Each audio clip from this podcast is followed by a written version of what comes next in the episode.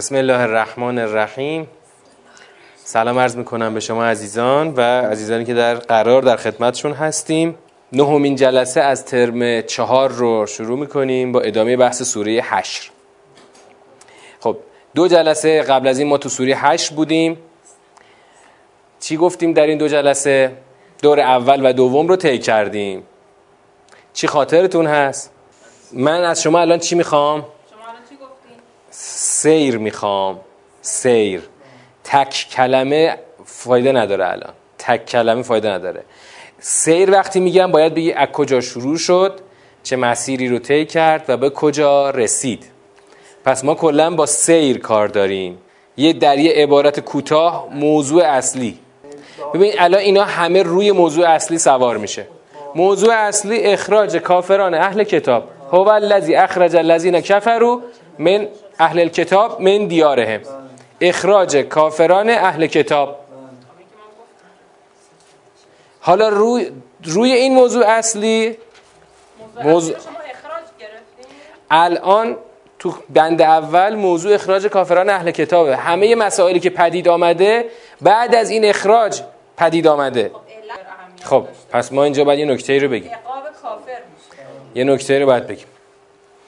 ببینید ما در کتاب یه سرفصلی داریم به نام فضای سخن. فضای سخن یه جورایی عوض شأن نزوله. منتها فضای سخن فرقش با شأن نزول چیه؟ فرقش اینه که فضای سخن از خود آیات برمیاد. فضای سخن برآمده از خود آیاته. چیزی گزاره خارج از خود آیات نیست، ولی کشف فضای سخن خودش کمک میکنه که ما موضوع رو بهتر و دقیقتر تشخیص بدیم.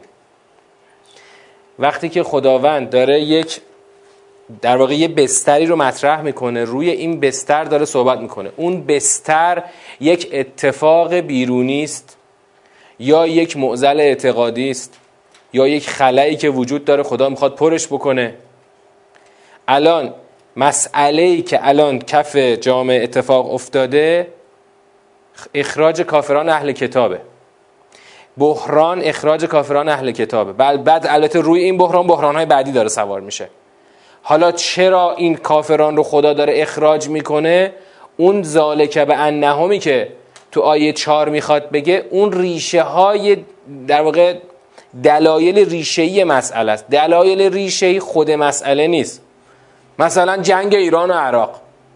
آقا اول انقلاب بعد از 2 سال، سال 59 بین ایران و عراق جنگ شد. چرا جنگ شد موضوع دیگه ایه. موضوع اول جنگ بود. آقا جنگ مهمترین مسئله ما بود تا تو دهه اول انقلاب. پس خود اون مسئله‌ای که الان اتفاق افتاده، اینجا ما از خود آیات میفهمیم که این مسئله که اتفاق افتاده اخراج کافران اهل کتابه. چرا این اخراج پدید آمد؟ چرا این اخراج رقم خورد؟ بله دلایلش خدا میگه، اما اصل مسئله خود اخراجه. مثل همون جنگ ایران و عراق مثلا. پس مسئله رو از خود آیات باید کشف کنیم، بهش میگیم فضای سخن. پس الان تشخیص ما باید این باشه که مسئله اصلی اینجا اخراج کافران اهل کتاب. این بحران ایجاد کرده. حالا چرا خدا حکم اخراج داد؟ بله به خاطر اینکه با پیمان شکنی کردن. اما مسئله‌ای که کف جامعه اتفاق افتاده اخراج کافران اهل کتاب. در این اخراج چه بحران‌هایی، چه چالش‌هایی پیش اومد؟ اول بگیم چالش، بعداً چالش‌ها به بحران تبدیل شد. چالشی که پیش اومد این بود که اصلاً جنگ اتفاق نیفتاد. این حکم اخراج رو که خدا با ترسی که در دل اینها انداخت جاری کرد، هیچ جنگ اتفاق نیفتاد. چون جنگ اتفاق نیفتاد یه سری اموال بدون جنگ به دست آمد. اموال بدون جنگ خدا براش ردیف‌های مشخصی رو تعیین کرد، اما خیلی ها نخواستن که بپذیرن. این نپذیرفتن اینها شد چالش دوم، بحران بعدی، بحرانی که روی بحران اول سوار شد. برای همین در سیر سوره هم در همین بند اول هم دیدیم که دیگه بعد از 4-5 آیه اول دیگه خدا با خود اهل کتاب کار نداره. با کیا کار داره؟ با اینایی که حاضر به پذیرش این حکم جدید نشدند. ببینید اصلا تو این سوره خدا یک مسئله‌ای رو واردش شده که تا حالا اصلا مسئلهش نبوده. چون جنگ نبود چنین مسئله‌ای هم نبود. هر جنگی اتفاق می افتاد خب یه سری غنایمی به دست می اومد که اون کسانی که مشارکت داشتن در اون جنگ یه بهره‌ای می بردن. اینجا خدا یه مشارکتی رو اجازه داد، اما اون مشارکت عامل اصلی نبود. مشارکت مؤمنین فقط جنبه چی بود؟ یه جور الحاق و ضمیمه اون کار اصلی بود. کار اصلی این بود که خودشان با دست خودشان خونه‌هاشون رو خراب کردن به خاطر ترسی که خدا در دلشون انداخت. پس این مسئله سهم خواهی مسئله بوده که اصلا سابقه نداشته، مسئلهش نبوده که سابقه داشته باشه. حالا تو این مسئله جدید یه دفعه خدا یعنی پیغمبر اکرم میبینه که عده‌ای سهم خواهی‌های خیلی جدی دارن و حاضر نیستن که تن بدن به اون حکمی که خدا اینجا صادر کرده. درست؟ حالا می‌خوایم بیایم یک نگاه دقیق‌تری داشته باشیم به مسئله. الان تو این جلسه می‌خوایم بند اول رو با یک نگاه دقیق‌تری بکاویم. اول از همه دیدیم که سوره با چی آغاز شد؟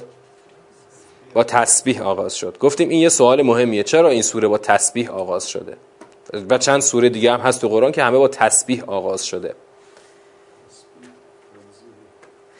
تسبیح یعنی منزه دانستن از هر نیازی، از هر عیبی. با تأکیدهای ویژه خدا میگه که آنچه که در آسمان ها و زمین هستند دارند خدا رو تسبیح میکنن و او شکست ناپذیر حکیم است. کلا در سوره های مسبحات این دلیل رو ما داریم. اون دلیل چیه؟ دقیقا همینطوره. الان توی همین مسئله این سوره ببینیم که این تسبیح چجوری میشه.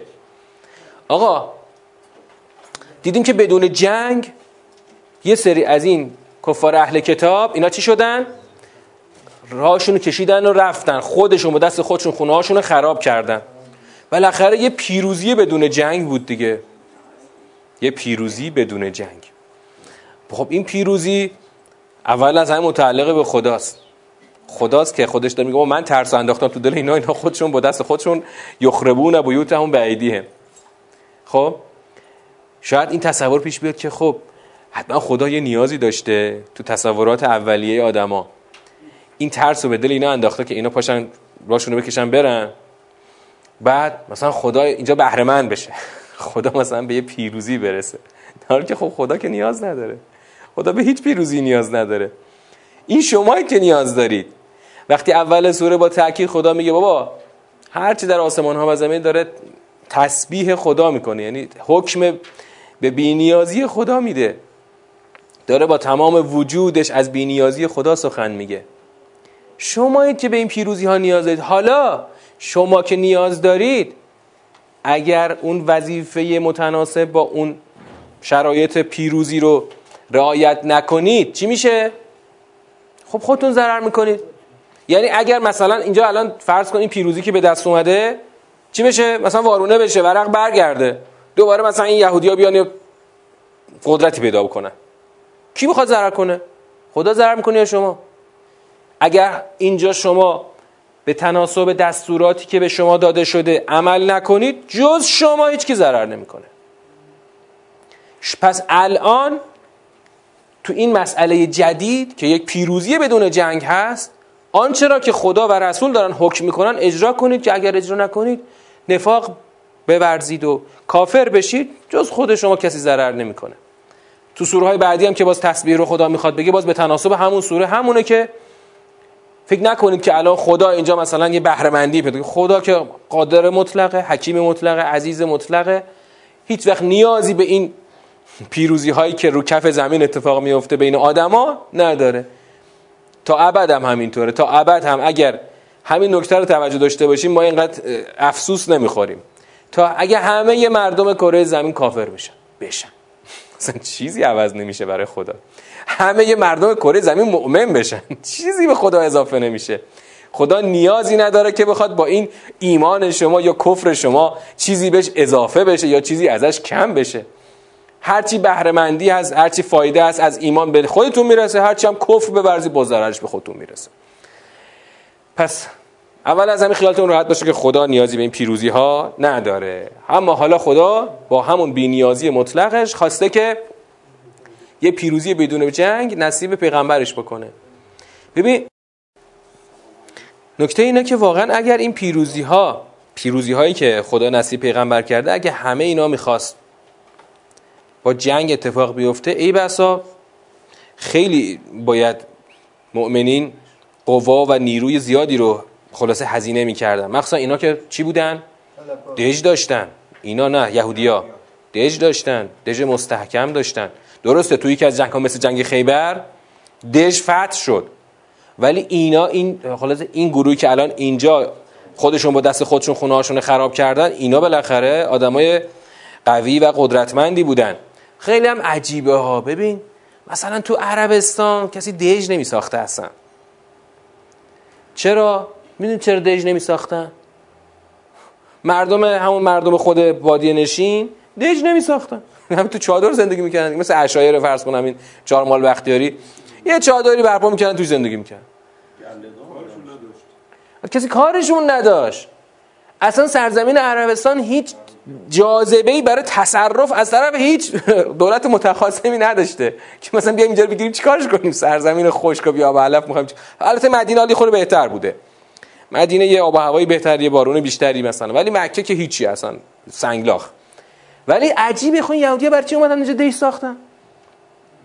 قضیه‌شون رو شاید شنیده باشین، اینا از قرن‌ها پیش اومدن و منتظر پیغمبر اکرم بودن که قصه‌شون رو در سوره جمعه خواهیم رسید بهش. اینا اومده بودن که مثلا پیغمبر آخر رو که خدا قول آمدنش رو داده بود منتظرش باشند. سوره بیانه یادتونه؟ بیانه رو هنوز نخوندیم.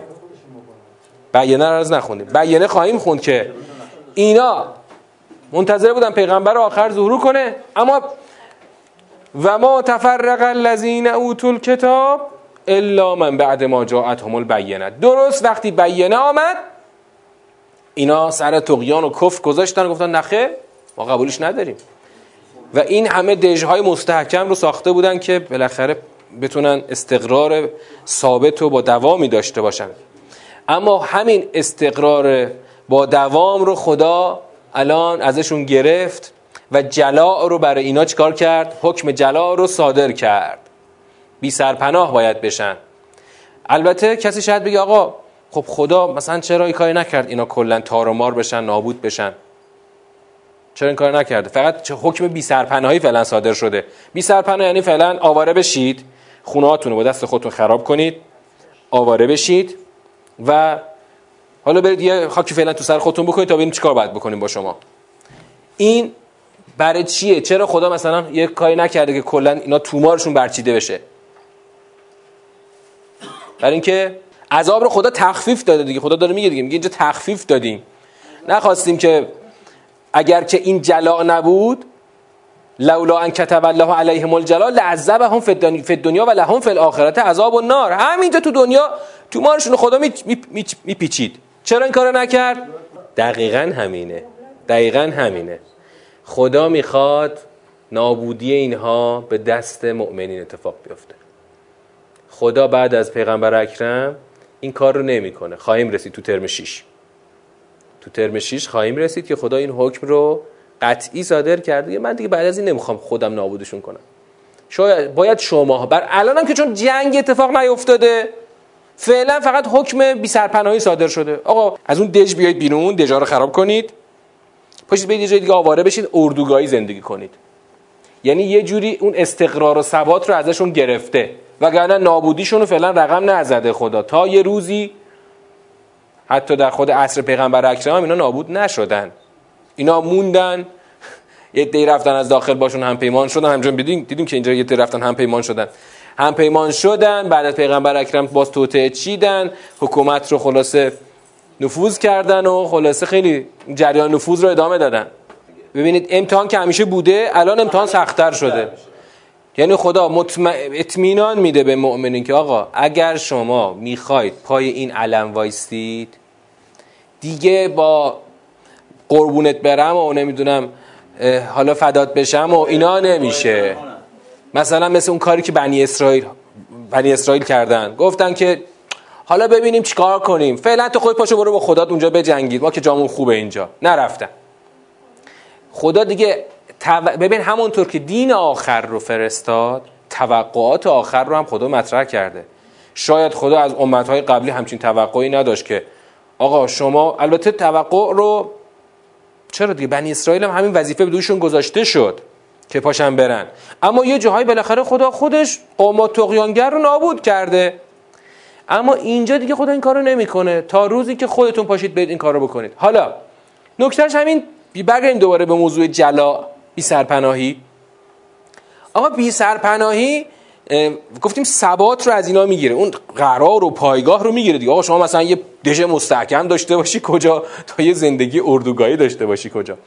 مثلا زمان دفاع مقدس خودمون، خب ما چون چند سالی تو خوزستان زندگی کردیم، من خیلی برام جالب بود که نحوه استقرار نیروهای نظامی چجوری بود. اون جاهایی که مثلا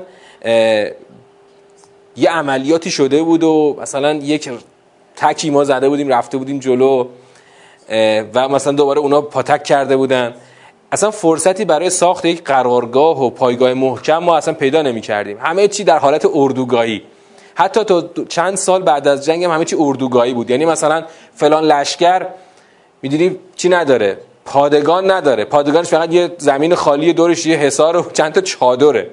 خیلی سخت بود.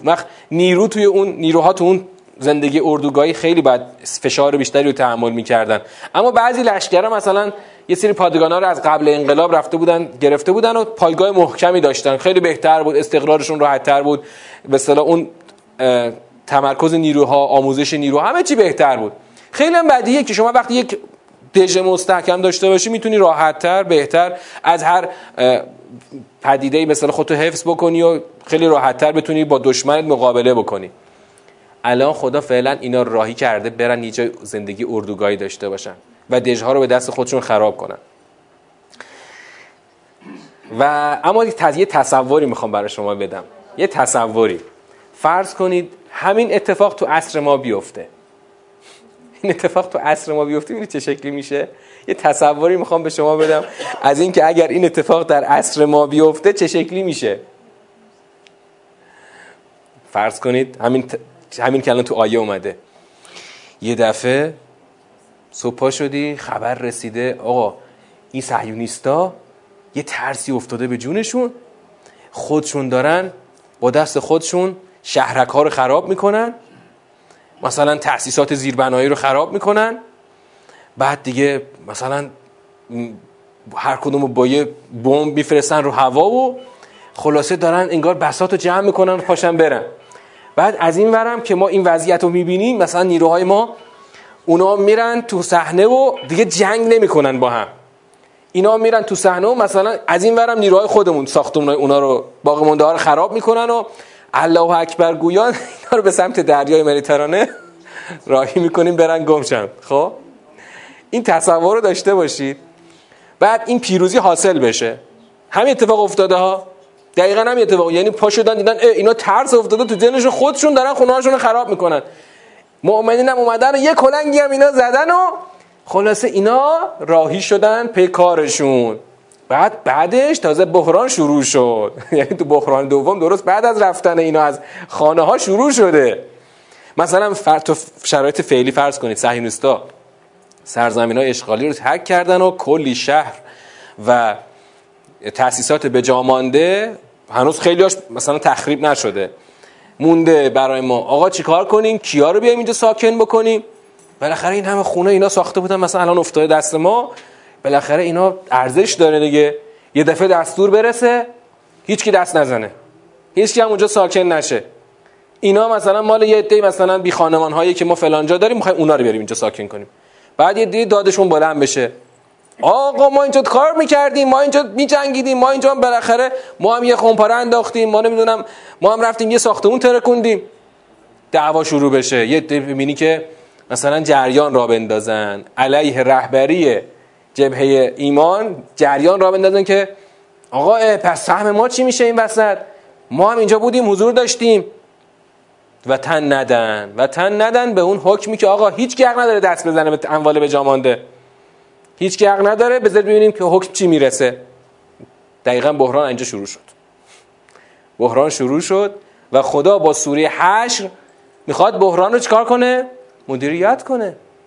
آقا من خدا دارم بهتون میگم، جنگی نشده، شما چیکاره این؟ چه حقی داری؟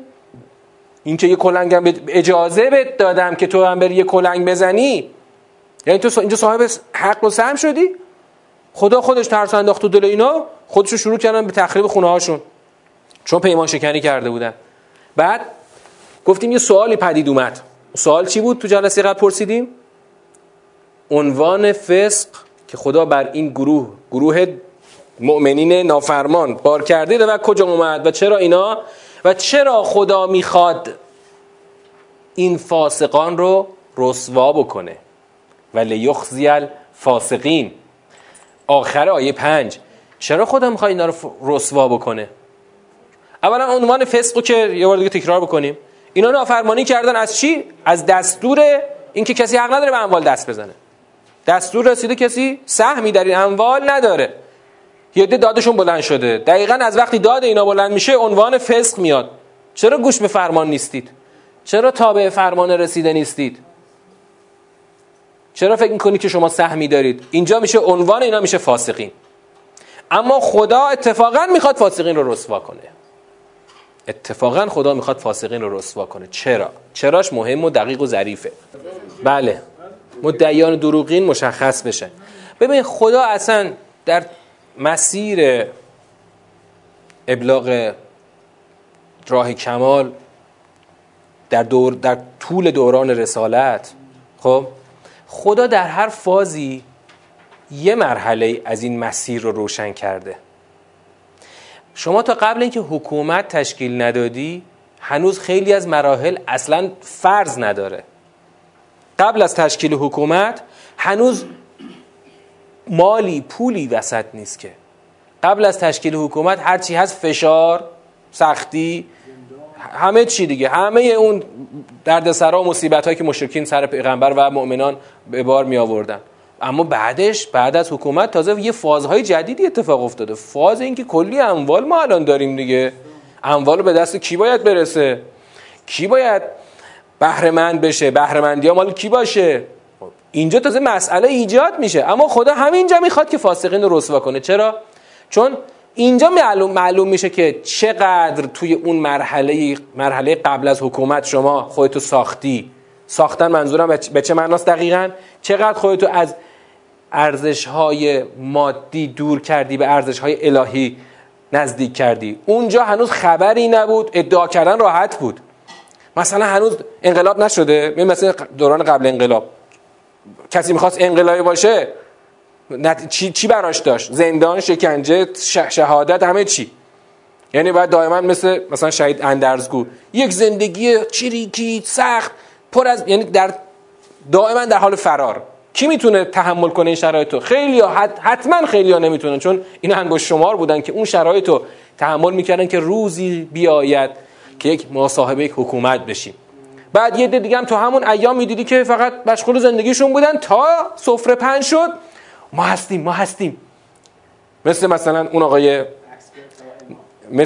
که همین آقای میرحسین موسوی، مثلا اینو که میگم بر اساس سند میگم، حالا که نمیخوایم به کسی چیزی بچسبونیم که اصلا سابقه انقلابی مطلقا نداشت.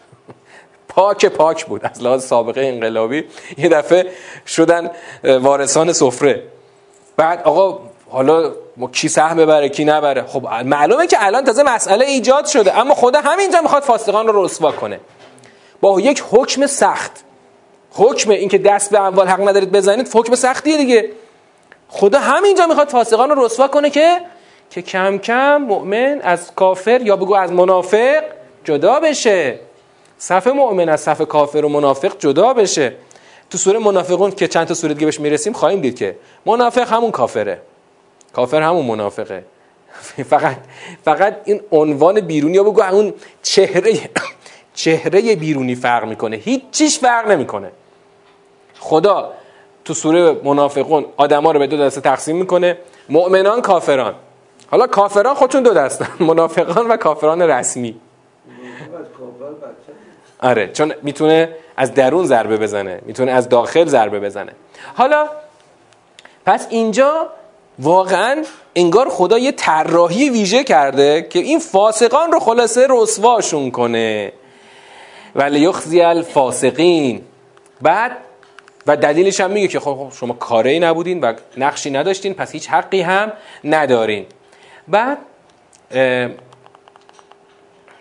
اینجا توی نگاه نموداری، چون بند ما خیلی بزرگه، این بند ما 17 آیه است و خیلی حجمش زیاده، میبینید که ارتباطات شاید چون نمودار خیلی بزرگه شاید اتصالات و ارتباطات مثل نمودار سوری مثلا لیل و ضحی نیست که فقط مثلا چند کلمه تو نمودار نمیشه، کلی آیه تو هر بخشی از نمودار هست. اینو بعد یه توجهی بکنیم، من الان این توجه رو بدم تا بتونیم این بخش رو جمع بندی بکنیم. ببین در آیه 1 تا 4 کلا اصل جریان اخراجه، جریان اخراج و این که مؤمنین نقشی نداشتن تو این جریان. تو 1 تا 4 رو میبینیم که چرا نقشی نداشتن؟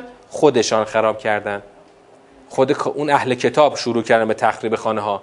بعد تو آیه 5 و 6 که ذیل اون 1 تا 4 قرار گرفته چه تقسیمی رو میبینیم؟ خدا داره در واقع چی رو تثبیت میکنه؟ این که آقا اینجا هیچ اتفاقی که شما رقم زده باشید نداریم. خب تو بخش اول فقط یه ایدل مؤمنین داریم که کار تخریب به دست خودشان و دستان مؤمنان داشته انجام می شده. یعنی تو آیات 1 تا 4 چون هنوز تشریح اصل مسئله است، هنوز چی نداریم؟ اینکه شماها کاری نیستین رو نداریم. تو 5 و 6 تثبیت همینه که آها شماها کاری نیستید، چون نه اسبی تاختید نه شطوری راندید، هیچ نقشی نداشتید. خدا خودش این کار مسلط کردن رو، لکن الله یسلط رسوله علی من یشاء رو خودش خدا انجام داده. ببین وقتی نگاه ساختاری میشه تو چی دیگه دوچار اشتباه نمیشیم؟ تو گم کردن نخ مسئله دوچار اشتباه نمیشیم، تو در واقع رد پیدا کردن این رد دوچار اشتباه نمیشیم. وقتی نگاه رو ساختاری نداشته باشی یه دفعه فکر میکنی که مثلا مسئله شاید فقط همون مسئله اخراج باشه، یا مسئله فقط مسئله دوم باشه.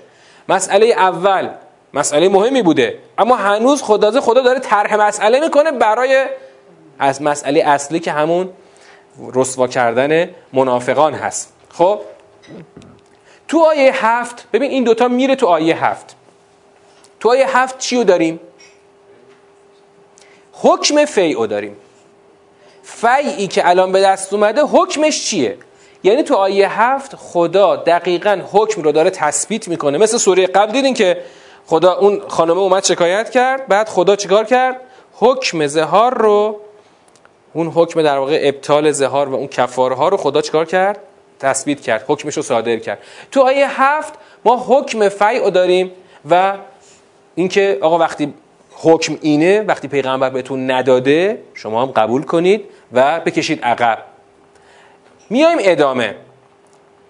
تو آیه 8 خدا داره چیکار میکنه؟ حکم فیع صادر کرده، حکم فیع صادر شده. بر اساس حکم صادر شده الان تو این فیع اخیر چیکار کنه پیغمبر؟ اینجا میخواد فیع رو پیغمبر بده به مهاجرین. در واقع یه جور چیه؟ تخصیص اون حکم در یه مورد خاصه. حکم فیع که مشخصه تخصیصش در این مورد خاص برای مهاجرین هست و مهاجرین رو خدا اینجا دلیلش هم میگه آقا اینا بیچاره بنده خدا اخراج شدن، خب هیچی نداشتن. اخرجوا من دیارهم و اموالهم یبتغون فضلا من الله. یعنی در این مورد خاص الان فیع داره به مهاجرین میرسه به خاطر اینکه اینها خلاصه پا شدن، به خاطر خدا هجرت کردن، از همه اموال و همه دارایی ها چشم پوشیدن و پا شدن به دستور پیغمبر پا شدن اومدن اینجا آسوپاس هیچی بی خانمان. بعد تو آیه 9 چرا آیه 9 از آیه 8 جدا میشه؟ به همون دلیلی که گفتیم. چرا جدا میشه؟ چون قراره فیع به انصار نرسه، قرار نیست فیع به انصار برسه. چرا؟ چون انصار فعلا یه بهره‌مندی دارن، هر چی باشه تو شهر خودشونن، غریب و آواره نیستن. مثل زمان جنگ این جنگ زده ها، نمیدونم شما دیده بودین اون زمان یا نه، ما تو محلمون تو اهواز یه جنگ زده بودن اینا. خب مثلا آبادانی خرمشهری اونجا بودن که تو اهواز یه جایی مثلا اسکان بهشون داده بودن. اهواز هم خیلی فرار کرد. آره باز این ببین یعنی اونا که از اهواز فرار کردن به کنار، ولی یه اونایی که مستقیم تیر و ترکش صدام داشت رو سرشون می‌برید اومدن مثلا یه خورده عقب‌تر تو اهواز. بعد اینا مثلا سالها بود که اونجا ساکن بودن ها، ولی بازم همه میرا میگفتن این جنگ زده ها، جنگ هم تموم شده بود، هنوز اینا جنگ زده بودن. کتاب دا رو وقتی میخونی، تو کتاب دا این خانم سید زهرا حسینی تو همون دوران جنگ زدگی اینا چقدر خونه به خونه شدن. مثلا یه مدت تو بردنشون تو لرستان بهشون اسکان دادن، بعد یه مدت هم اومدن تهران بهشون توی ساختمونی موقت بهشون اسکان دادن. تا چند سال اینا همینطور در واقع حالت آوارگی و بیچارگی رو داشتن. یعنی آقا شما هرچند حتی یه خونه هم بهت بدن، که اینجا انصار اومدن چیکار کردن؟ خانه های خودشون رو در اختیار مهاجرین گذاشتن، ولی هنوز این مهاجر بالاخره مثل اون جنگ زده های خودمونه. حتی یه خونه هم شما بهش بدی هنوز این چون چی نداره، هنوز مثلا شغلی نداره، ثباتی نداره، پایگاهی نداره، هیچی، هنوز آواره است، یه غریبه است. شما خودت هم مثلا حتی جنگی هم نباشه، یه مدتی بری مثلا فرض کن مأموریت بدن آقا پاشو برو فلان استان اونجا زندگی کن، اگر اونجا همه چی برای شما فراهم مهیا نباشه شما یه مدت آواره‌ای، یه مدت مثلا چه زندگی آریتی داری اصلا. همینطور مثلا باید همه چی رو تازه باید همه چی آشنا بشی. ما خودمون اون زمان رفته بودیم خوزستان، همچین حسی رو داشتیم تا سال اولش، بعد یه 2-3 سالی که گذشت خورده احساس کردیم نه دیگه ما بچه این شهر شدیم، دوباره برگشتیم قم تا یه مدت دوباره همینجا همون حس حالت رو داشتیم. بعد پس اینا با این که مهیا کردند خانه را، اما هیچ سهمی از فی قرار نیست داشته باشن. تبوع الدار والایمان، خیلی جالبه خدا مهیا کردن خانه رو با ایمان عطف کرده. یعنی هم با ایمانشان هم با خانه هاشان که اینا رو مهیا کردن پذیرای مهاجرین شدن. چجوری؟ با ایمان. ببین شما عامل ایمان رو اینجا خیلی کلیدی بدون. شما دو تا قوم کاملا متفاوت رو مثلا فرض کن یه مش اصفهانی رو ببری تو تهران، یه مش تهرانی رو ببری تو یه شهر دیگه، بالاخره فرهنگا فرق میکنه. اون چیزی که میتونه همه چی رو پاک بکنه و صاف بکنه چیه؟ ایمانه. آقا من به چه انگیزه مثلا با شما همخانه بشم، آقا نصف خونه رو در اختیار شما بذارم؟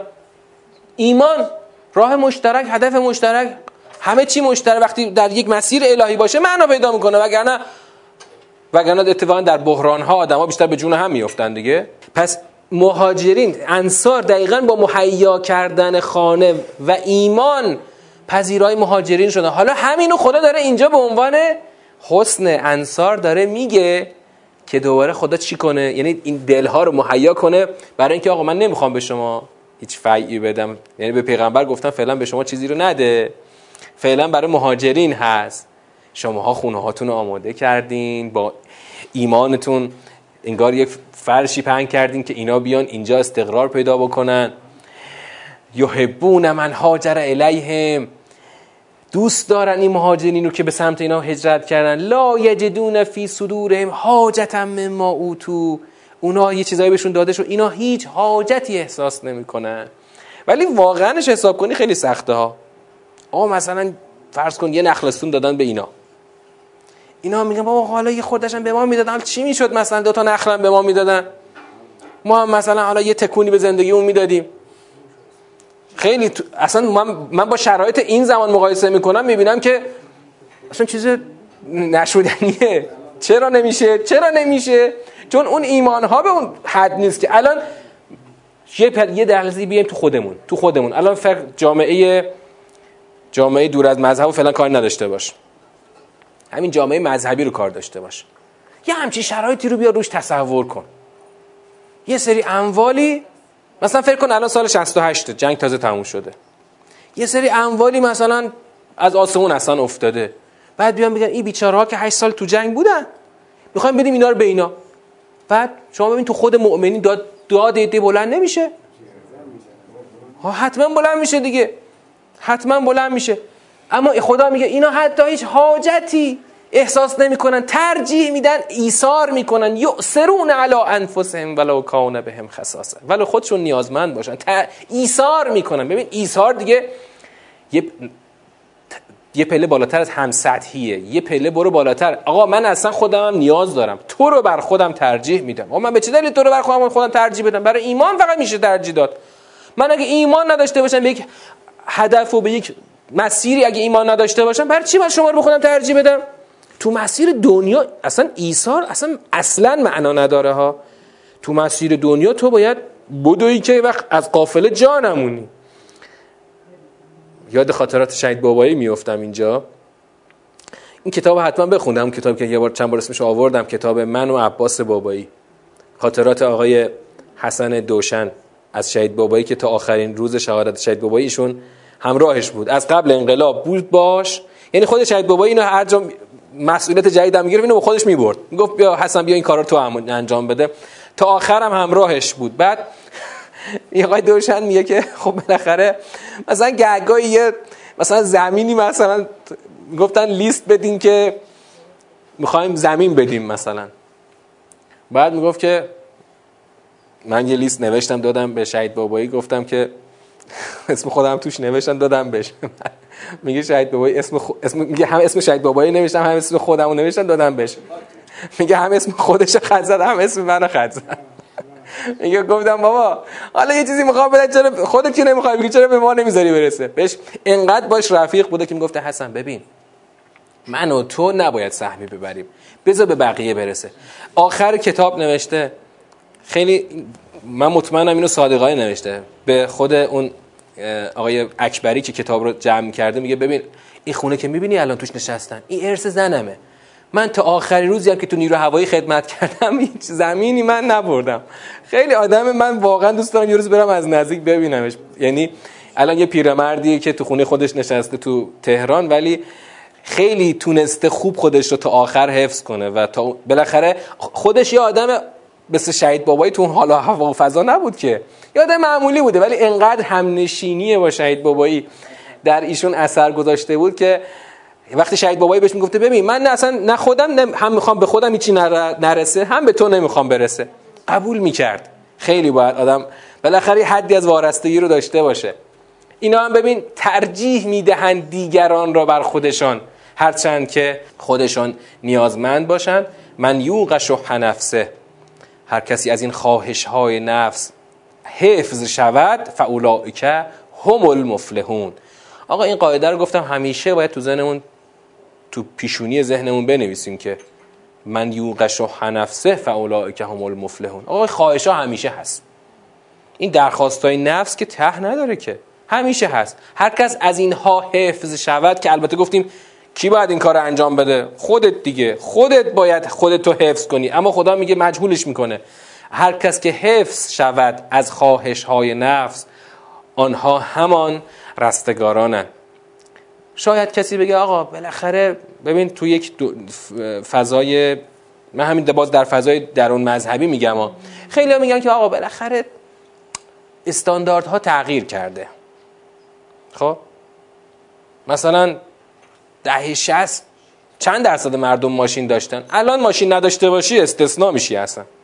یه مقدار استانداردها تغییر کرده، خود به خود بهره مندی ها هم چی میشه؟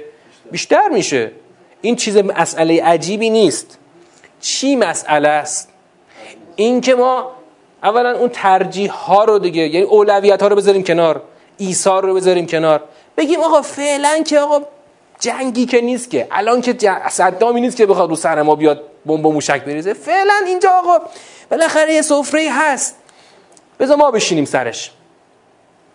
اینقدر این مسئله مهم شد، اینقدر مهم شد که سال 75 همون، یعنی تازه چند سال از جنگ گذشته بود، رهبر انقلابی سخنرانی مفصلی کرد درباره دنیاگرایی خواص. باز 2 سال بعدش تو سال 77 یه خطبه 2 ساعت و خورده‌ای آقا تو نماز جمعه گفت که من دقیقاً یادمه 8 محرم اون سال بود که آقا دوباره یه خطبه مفصلی درباره دنیاگرایی خواص گفت. این دنیاگرایی آقا جون، خود آخرش هم گفت این جمله قشنگ، آخرش گفت آقا جون خدا که با کسی چیزی نداره که، در واسی فامیل که نمیشه که. آقا شما هم همون راهو بری همون مسئله میرسه. و اون چه آخرش آقا هشدار داد که ای بسا 20 سال بعد از شهادت حضرت علی مثلا امام حسین کشته بشه. اینا خیلی مسئله مهمیه. این هشدارها البته آقا بعدش هم تکرار نکرد. میدون چرا؟ چون حرفو یه بار باید بگی دیگه. دو بار، سه بار، 10 بار بگی حرف ضایع میشه. اگر در خانه کس است یک حرف بس است. الان دعوا سر همینه. برای همینه که قرآن وقتی در اون نقاط حساسش گفته بشه حتما مخالفت و دشمنی داره. شما همین الان این آیات برو مثلا بذار جلوی یه عده از آیون، از آیون داخل جبهه نظام، نه خارج از جبهه نظام. بگو آقا مثلا چه رفتین اونجا تو لواسون برای خودتون کاخ ساختین؟ چه خبر اونجا؟ آب و هواش خوبه؟ مگه کسی از آب و هوای بدش میاد؟ معلومه که لواسون آب و هواش خوبه. شماها همه اونجا با هم مسابقه گذاشتین سر چی؟ چه خبره اونجا؟ هر کسی مثلا بالاخره یک چهار دیواری و یک عمارتی و چه خبره اونجا؟ حالا یادی که اصلا کاری با این حرفا نداره، میگن آقا جون دنیا بودو میره اون مثلا خانه‌های خیلی اشرافی گران میسازن. اما شماها که تو دایره نظام هستید، شماها که باید این حرفا رو بفهمید، شماها چرا اونجایی دنبال مسابقه هستید؟ چه خبره اونجا؟ خب برای اینکه خب شما هم تو همون وادی افتادید که منتها اونا اونور مثلا اهل دنیا میگن آقا اصلا دنیاست همینه دیگه، دنیا همین راهو ما داریم، راه دنیا رو میریم. شما چی؟ شما که مثلا ادعا دارید که یه زمانی پای رکاب مثلا نظام جون دادید و خون دادید، حالا شما چه خبر اونجا؟ مثلا بماند که نمونه هاش چقدر تلخه. آقا هنوز خب درجه ها رو دوششه ولی میبینی که پشت پسر و داماد و اینو همه رو داره. آقا شما برید جلو، من به اسم خودم زشت میشه، شما برین جلو. بعد فقط باید هی بخوان پرونده های شما رو در بیارن که پسرت کجاست، دامادت کجاست، پسرت کجاست، عروست کجاست، نمیدونم فلان کجاست. چه خبرتونه؟ هیچی. آقا این حرفا رو الان شما بیای بگی حتما دشمن ایجاد میکنه. قرآن اینجاشه که سخت میشه. قرآن رو بخوای سر قبر مرده بخونی که کسی باش دشمن نمیشه که. سر قبر مرده هر چقدر دلت بخواد قرآن بخون به هیچ کی بر نمیخوره. اما وقتی این آیاتو بخون، آقا انصار قبول کردن، خوبانشون بعداشون البته بعد شدن جزء منافقان، قبول کردن که هیچ سهمی از فیع نداشته باشن. حالا حتی بعدم که خدا کیا رو توصیف کرد؟ خدا تابعین رو توصیف کرد که تابعین هم مثل انصار اینا خواهند گفت که آقا اصلا در دل ما غلی قرار نده به این برادران ایمانی ما، در دل ما غل قرار نده. لا تجعل فی قلوبنا غلا للذین آمنوا ربنا انک رؤوف رحیم. بلا فاصله در این ببین این جدا شد باز. ببین پس اولی مهاجرین، بعد انصار و تابعین تو یه بسته رفتن. حالا بسته بعدی بسته منافقان باز جدا شد. الم تر الی الذین نافقوا. یه بار میخوام دقت بکنیم روی کلمه نافقوا. نافقوا اینجا فعله. معنای اصلیش چیه؟ که بعدا معنای اصطلاحیش چی شده؟ معنای اصلیش نفاق به معنای شکاف و یا حفره. الم تر الی الذین نافقوا یعنی این که ببین کسانی رو که شکاف ایجاد کردن. نافقوا یعنی اول از همه شکاف ایجاد کردن، یعنی با این نپذیرفتن در جبهه ایمان شکاف ایجاد کردن. آقا واقعا هم اتفاق میفته، یه حکمی اومده ایده نمیخوام بپذیرم. خب شما داری شکاف و شقاق ایجاد میکنی، داری گسل ایجاد میکنی، چرا داری یه بلبشو و بحران درست میکنی سر این که نمیخوای بپذیری؟ خب بپذیر. علم تر الی الذین نافقوا. پس ببین نفاق اول از همون معنای لغویش اومده تا رسیده به اون معنای اصطلاحی رسیده. علم تر الی الذین نافقوا، ندیدی کسانی رو که شکاف ایجاد کردن؟ یقولون لاخوانهم الذین کفروا. بلافاصله اون موضوع برادری تو بند قبل بود که تابعین به انصار به پیشینیان خودشون میگفتن برادران ایمانی ما. اینجا بلافاصله از همون مفهوم برادری خدا استفاده میکنه. منتها برادری رو میچسبونه به کفار. منافقین برادرانشون اون کفار هستن که رفتن چیکار کردن؟ قرارمدارای پشت پرده گذاشتن که اگه شما خلاصه چیز بکنید، شما اخراج بشید، ما هم خروج میکنیم. اینجا یه نکات ظریفی هست، باید روی این دقت بکنیم. نوع نفاق رو باید پیدا بکنیم. نوع نفاق، ببینید یه قاعده ای رو که ما همیشه روش تاکید میکنیم، قاعده ای که روش تاکید میکنیم چیه؟ نفاق در هر سوره مخصوص همون سوره است. پدیده نفاق در هر سوره شکل و شمایلش مخصوص همون سوره است. الان شکل و شمایل پدیده نفاق اینجا بسیار دقیقه، از رو خود عبارات میخوایم این رو در بیاریم. به نظرتون شکل و شمایل پدیده نفاق تو این سوره چه شکلیه؟ از خود آیات میشه فهمید. اولین ویژگیش اینه که رفتن پیمان پشت پرده و مخفیانه بستن با اهل کتاب. پیمانشون چند بند داره. اگه شما رو اخراج کنن ما علیه حکومت خروج میکنیم، اگه با شما بجنگن، بند دوم، و از هیچ احدی اطاعت نمی کنیم. احدی اینجا کیه؟ بند اول، اگه اخراجتون کنن ما با شما علیه حکومت خروج میکنیم. از هیچ احدی اطاعت نمی کنیم یعنی از پیغمبر اطاعت نمی کنیم. اگه با شما بجنگن، بند سوم، اگه با شما بجنگن ما به یاری شما میاییم. خب و این در این بندها اومدن پیمان بستن با اینا. پس این منافقان دقیقاً همون هم پیمان کفارن دیگه. برای همینه که میگیم منافق با کفار هیچ فرقی نمیکنه. نافرمانی رو که داره، قرارداد با دشمن رو بسته، همه قول قراراش هم که گذاشته که چی، که بعدش میخواد چه هدفی رو دنبال بکنه. آقا اومدیم و با خودشون چی فکر کردن؟ آقا اومدیم و مثلا دوره ورق برگشت. بارها اتفاق افتاد در خود دوره صدر اسلام که اینا این فکرها رو تو ذهن خودشون داشتن که آقا اگه ورق برگشت قرار کی بشه مدیر، کی بشه رئیس، کی بشه مرئوس. یعنی همه قول قرار داشتن که حتی که دیگه البته بعد از پیغمبر اکرم به قوت اجرا کردن. اما اینه که الان آقا مثلا الان توی موضوع اخراج کافران اهل کتاب اومدیم و مثلا کار تا آخر پیش نرفت. چون هشت دیدین که هشت یعنی این چند مرحله داشت که اول هشت تخریب خانه ها بود. اومدیم و آقا مثلا تونستیم بریم دوباره کاری رو انجام بدیم و ورق رو برگردونیم.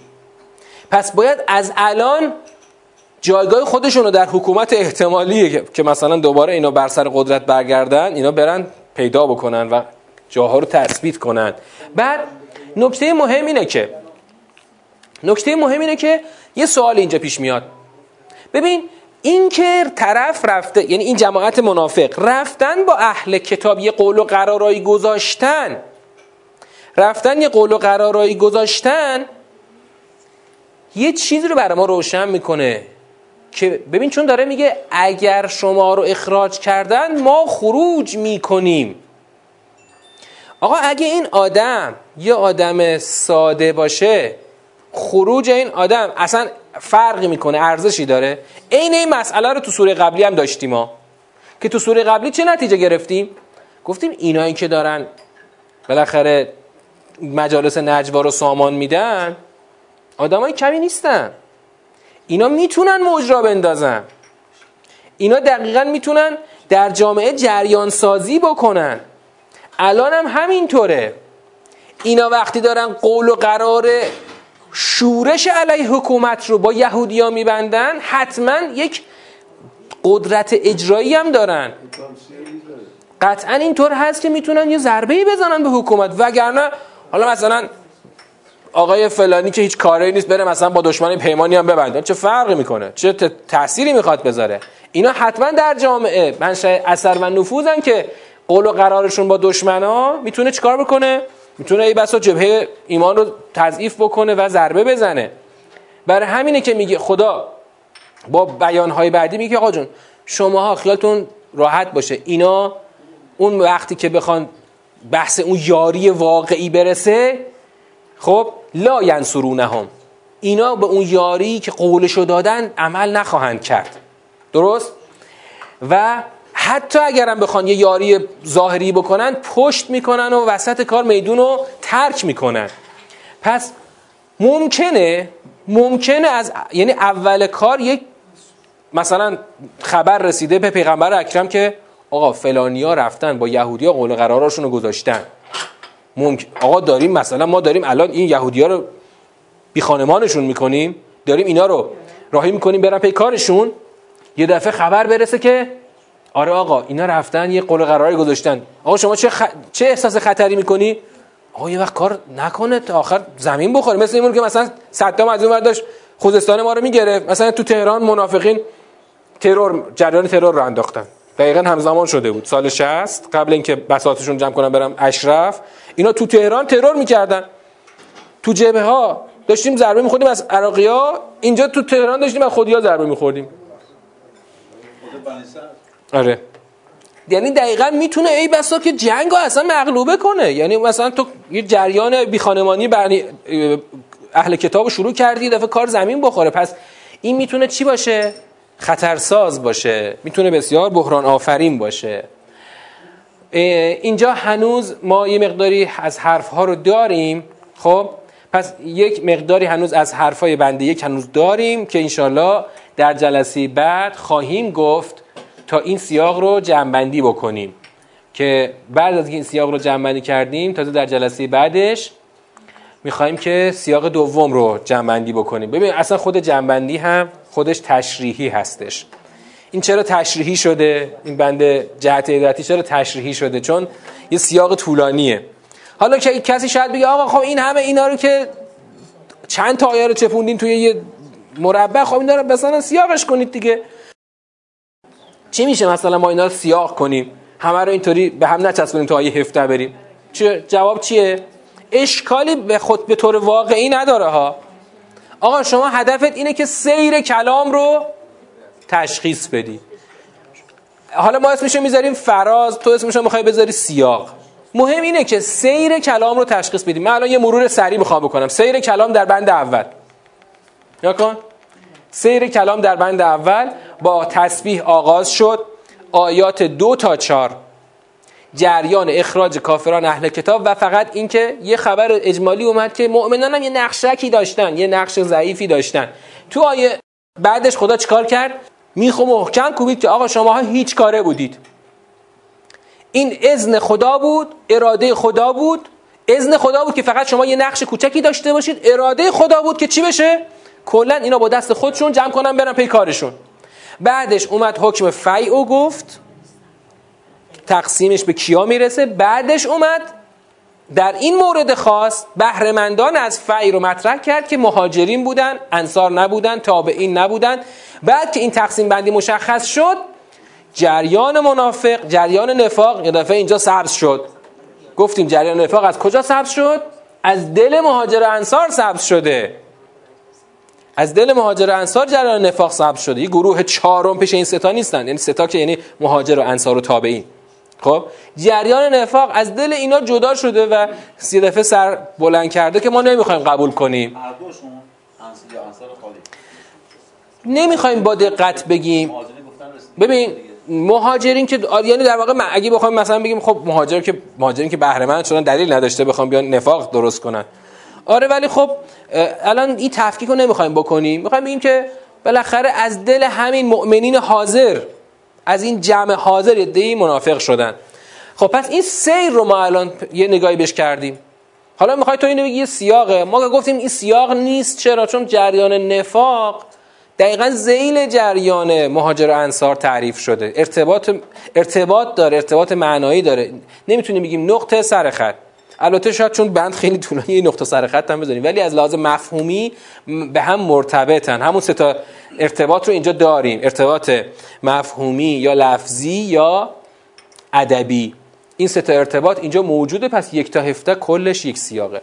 هنوز ما شاید 1-2 جلسه دیگه با این سوره کار داریم. انشالله شنبه آینده ادامه بحث رو خواهیم داشت. و سلام علیکم و رحمت الله و برکاته.